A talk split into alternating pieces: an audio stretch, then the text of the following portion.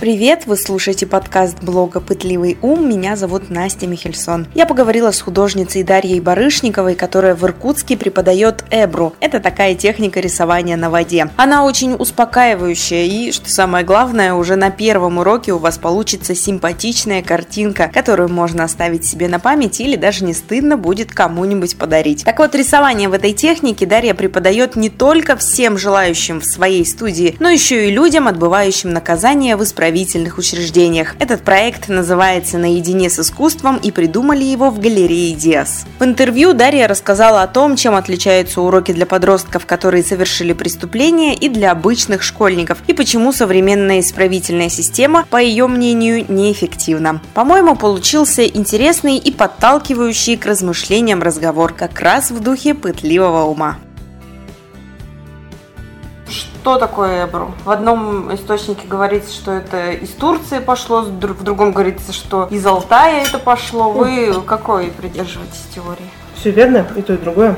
Потому что рисунки которые дошли до наших дней, угу. Эбру, ну, примерно, ну, самые старые, это примерно тысячу лет. И поэтому все это как из Турции идет. Но буквально лет 10 назад на Алтае нашли кусок кожи, на котором были водные знаки, отчетливо созданные человеком. И этому куску кожи две с половиной тысячи лет. То есть мы потом посмотрели по истории, получается, тюркские народы были как раз угу. на Алтае, и потом, когда они уже стали расселяться, видимо, они ушли в Турцию. А, Все. то есть это вот так. турки с Алтая? Да, да тюркские народы, они же оттуда пошли с Алтая. Как долго этим занимаетесь и как вообще к этому пришли? Вы же профессиональная художница? Да, я художник уже, который давно рисует. А, у меня подруга, она нашла в Турции этого, этого там вообще эту, эту, технику uh и говорит, поехали вместе изучать. Она тоже художница? Mm. Она вообще, наверное, какой-то там строитель. Но она, когда я первого ребенка, стала увлекаться фотографией. Ага.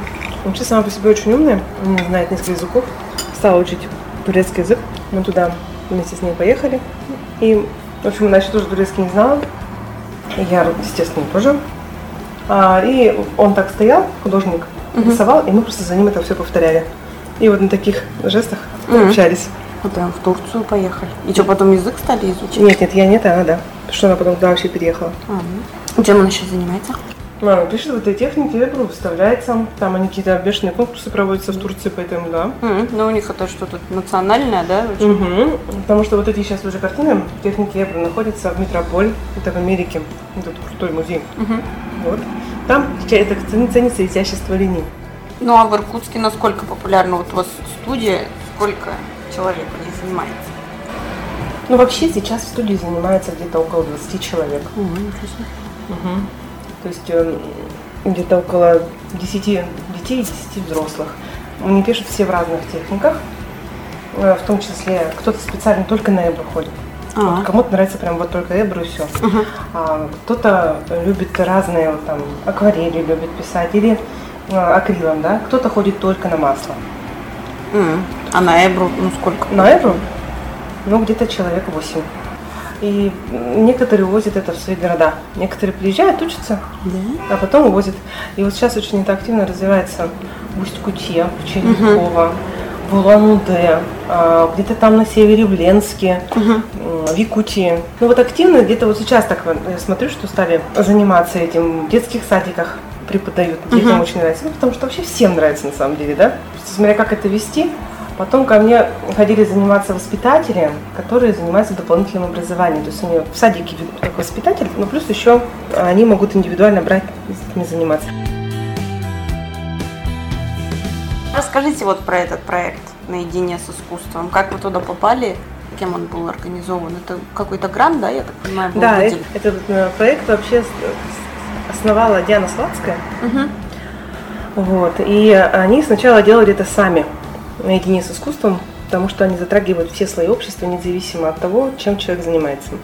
Потом они выиграли президентский грант и стали привлекать художников, больше еще художников, чем раньше. Просто сейчас уже, естественно, поток uh-huh. денежный другой, что нужно это же все как осваивать, отчеты, все это. Все. Сейчас это более интенсивно просто пошло uh-huh. на самом деле, потому что я в этом проекте уже где-то год участвую. Просто они предлагают художникам, которые, которые как, у которых нет какого-то пристрастного отношения к людям, которые находятся на зоне. Угу. Это все. Угу. А много тех кто пристрастно Ну, относится. конечно, кто-то не хочет, ну да. Допустим, ко мне друзья, например, говорят, ты что, говорит, туда ездишь там? Сама туда попадешь скоро. Ну, вот у них такие разные, знаете, мысли такие. Типа, ты что, зачем, не надо, там такая, на себя накликивают. такая, да, энергетика, все так плохо вообще, господи. В общем, они очень, стра- ну, и так, на самом деле, к другим художникам их друзья также относятся. То есть кто-то говорит, да, нормально, вообще здорово, хороший проект делаете, хорошо, что ты участвуешь, Мгм. да. Кто говорит, вообще ужасно, что ты участвуешь, не надо делать этого. Мгм, То есть разные, абсолютно полярные мнения, это, наверное, во всем. мгм. Вас первый раз, когда пригласили, о чем вы подумали? Ну, первая конечно, мысль. первый раз, когда я ехала, э, у меня было внутреннее напряжение, и я просто сама хотела перейти этот барьер Мгм. внутренний, потому что самое, наверное, сложное, да, это преодолевать какие-то свои ярлыки. Ну, да. Э, Вот. И я очень рада, что все-таки вот барьер Ну, преодолелся. какие вот были ожидания и оправдались ли они? Я думала, знаете, во-первых, э, я вожатая, я работала вожатой, ну, как в педагогическом отряде Мгм. товарищ. И у меня опыт есть уже в детском лагере, очень хороший, замечательный. То есть э, там была такая замечательная школа, и сам вот процесс этой организации, как ты э, находишься внутри э, отряда, как между собой взаимодействие идет, да, а, как друг друга ты поддерживаешь, как работаешь с подростками, с детьми разного возраста, да, там как обучение идет до того, как ты попадаешь в детский в лагерь, да. И когда я, я первый раз попала как раз, э, ну, поехали в колонию, которая находится э, перед Ангарском, подростковая колония.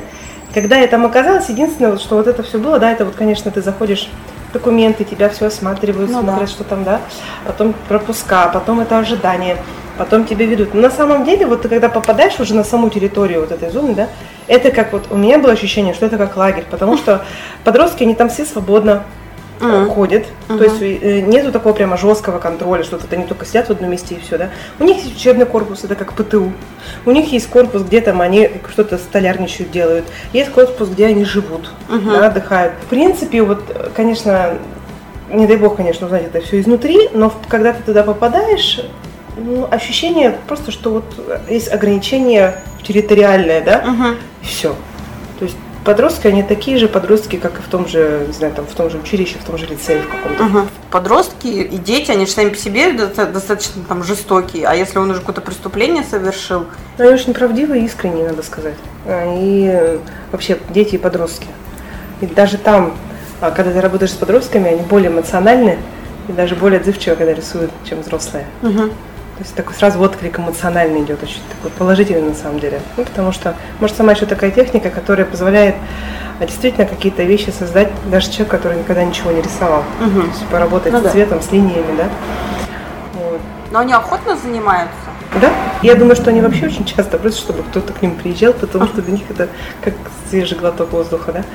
Потому что все равно, когда ты находишься в одном и том же состоянии с одними и теми же людьми, может другое восприятие. Мгм.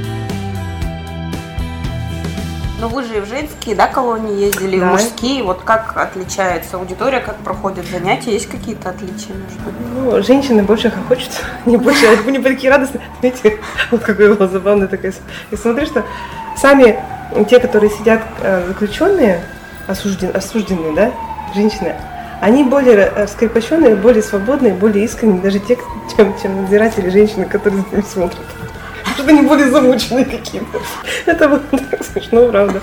То есть та система, которая их обслуживает, они, по-моему, так же страдают, как и те, которые там сидят, но когда ты с ними занимаешься, они очень такие, то есть э, такие эмоциональные, очень, очень теплые и радостные. Они как дети.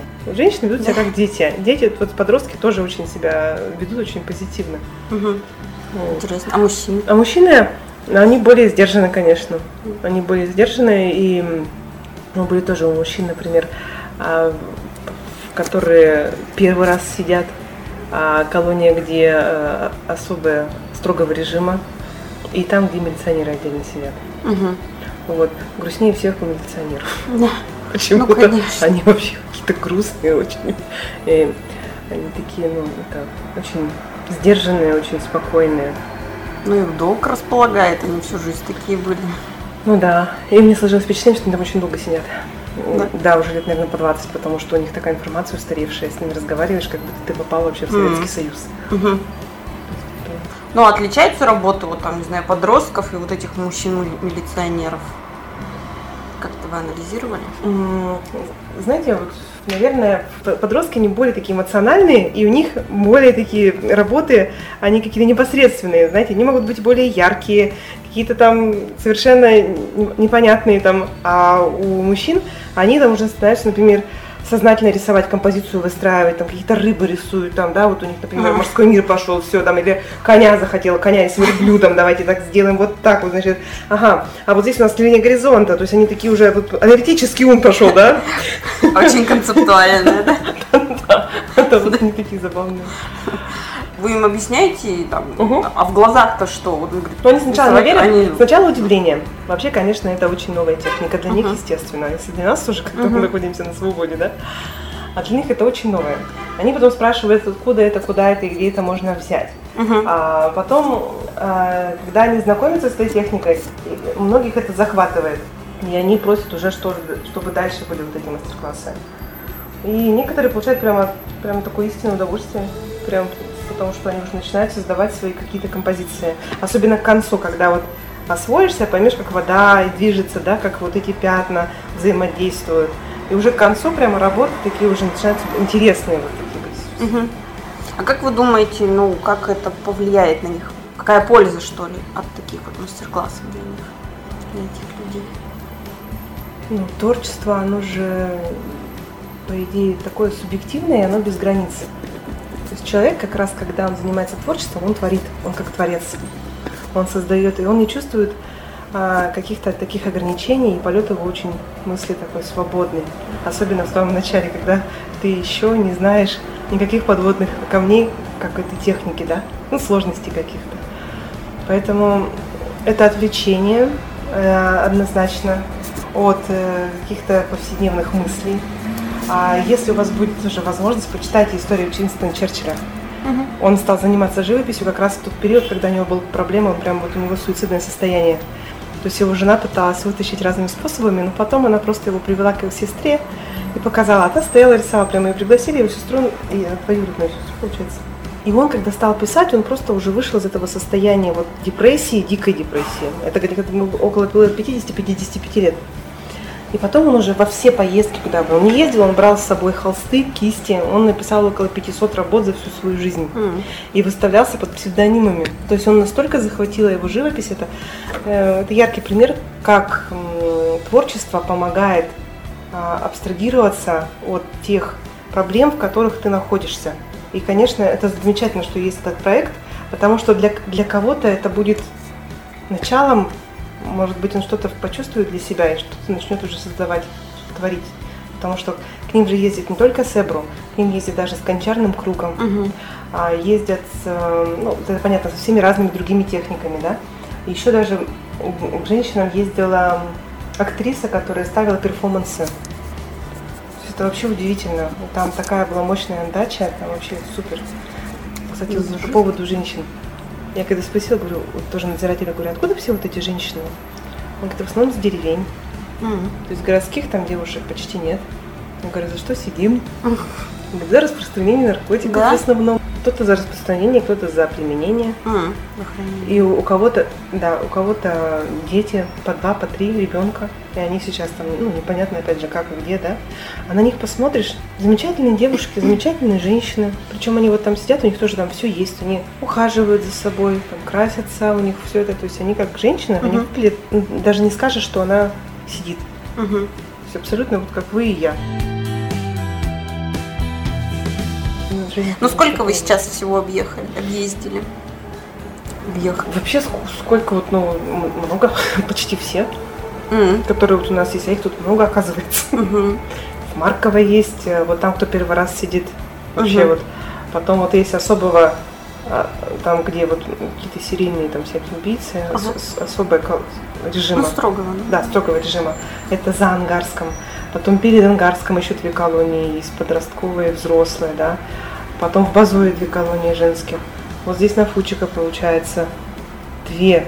Одна милицейская, другая вот там, где тоже сидят, да. Это вот восемь.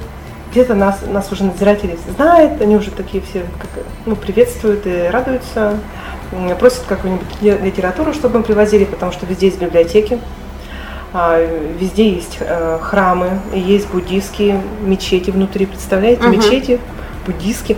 У, мили, у милиции потрясающий буддийский храм. Я когда зашла, я просто обалдела. Я говорю, знаете, вот так красиво. Даже вот здесь у нас, вот, чтобы так красиво, я не видела. Mm. Там прямо вот эти все львы расписные, mm. красные, да, зеленый вход, такие барабаны, вот где они крутят там, mm. молитвы там написано на барабанах же у буддистов. Очень красивые. А, ну, православные их я везде видела, вот, чтобы там была и мусульманская, и буддийская, и православная, это вот в милиции сидит полиция. Ага. Вас этот проект как-то поменял? Если я раньше испытывала какие-то, ну, конечно, предрассудки, да, то сейчас у меня эти стереотипы, они разрушились. И я не испытываю каких-то негативных эмоций, когда еду в такие места, потому что я знаю, и что я еду, для чего я еду, куда я еду. Я знаю, что я могу также этим людям что-то дать хорошее. И неважно, то есть это не не мне же их судить, потому что мы не знаем, через что человек прошел, как он к этому пришел. А предрассудки какие были? Ну, если были бы сильные предрассудки, вы бы туда и не пошли бы, наверное. Что вы ожидали? Сейчас... Что будут они там такие угрюмые, сидеть, неотзывчивые? Первый раз, когда, конечно, доедешь, ты просто не знаешь вообще, что там. Думаешь, там настолько все плохо. Угу. Грязно, вонючее, сурово, угу. как-то угнетающе. То есть у вас были предрассудки о самой Внутренние. тюрьме, да? Угу. А о людях? Ну, наверное, я думала, что там тоже будет совсем все плохо, в плане того, что они будут угрюмыми совсем. Там люди, они достаточно открытые. Они... Угу. Если, говорю, вы встретите этих людей на улице, вы не скажете, что они сидели. Mm. Ну, а какой-нибудь самый запоминающийся мастер-класс был у вас? Или все как-то вот ровно примерно проходит одинаково? Может быть, какой-нибудь человек, который там вам запомнился, о котором вы там думали долго? Ну, наверное, подростки все-таки, да? Потому что подростки это те люди, которых еще вся жизнь впереди, а им там по 14, по 15 лет. И на них смотришь, они действительно очень есть такие замечательные, они непосредственные, открытые, они смеются, они шутят. И когда думаешь, боже, вообще, что ты тут делаешь, парень? Я потом спросила уже про одного парня, говорю, а почему он здесь оказался? А, вот. Ну, они, такое было объяснение, что когда начались бомбежка в Луганске, были первые беженцы. И вот они были в числе первых беженцев. И старший сын вот как раз, э, он, видимо, перестал слушаться родителей. И они взяли его, выставили. Они родили ребенка маленького, ну, как бы положение бедственное, а он не слушается, они его выставили. Говорят, просто такой, типа, иди, куда хочешь. А он нет, чтобы пойти куда-нибудь там, э, не знаю, тут же соцзащиту, что-то еще встать на какой-то там, чтобы куда-то обучаться, там проблемы с документами, мне сказали, что были изначально. Он это связался с бандой, которая воровала Жигули. Mm. У, них был, у, них, у них был свой гараж, куда они воровали, приезжали, разбирали на части и запчасти продавали. И он прекрасно себя обеспечил, он снимал квартиру. У него mm. была прекрасная жизнь, веселая такая, да, то есть у него были деньги, mm-hmm. они занимались этим. И вот его поймали, и сейчас ему дают срок. То есть мама к нему не ходит. Mm-hmm. Папа тоже. Сколько ему сейчас? Мама там 14 или 15. Mm. Ну, не знаю, он как бы ты поступил, когда ты находишься один в городе, когда вообще никого нет. Ты беженец там, все разбомбили. А там, они, причем у них была благополучная семья. Очень странные родители. Не знаю. Не знаю. Угу. А чем он вам запомнился? У него не было такого состояния надменности, он, говорю, был очень веселым, у него вот все, вот, как сказать, ребята, они сидят же в разных камерах, но они все друг друга знают. Когда, допустим, выходил у нас надзиратель, да, они такие сразу друг друга, а, привет, братан, там кого такие тын-тын, такие там, приветствую. Ну, то есть, такое ребячество такое вообще. То есть, абсолютно то есть это простые подростки, такие же подростки, uh-huh. как и везде, то есть по ним не видно. И что они что-то такое творили. Я не знаю, раскаивается он, не раскаивается он, а, что там, почему он туда пошел, да, почему он стал это делать. Это уже, наверное, там, ему и с психологом, не знаю, там, с Богом разговаривать.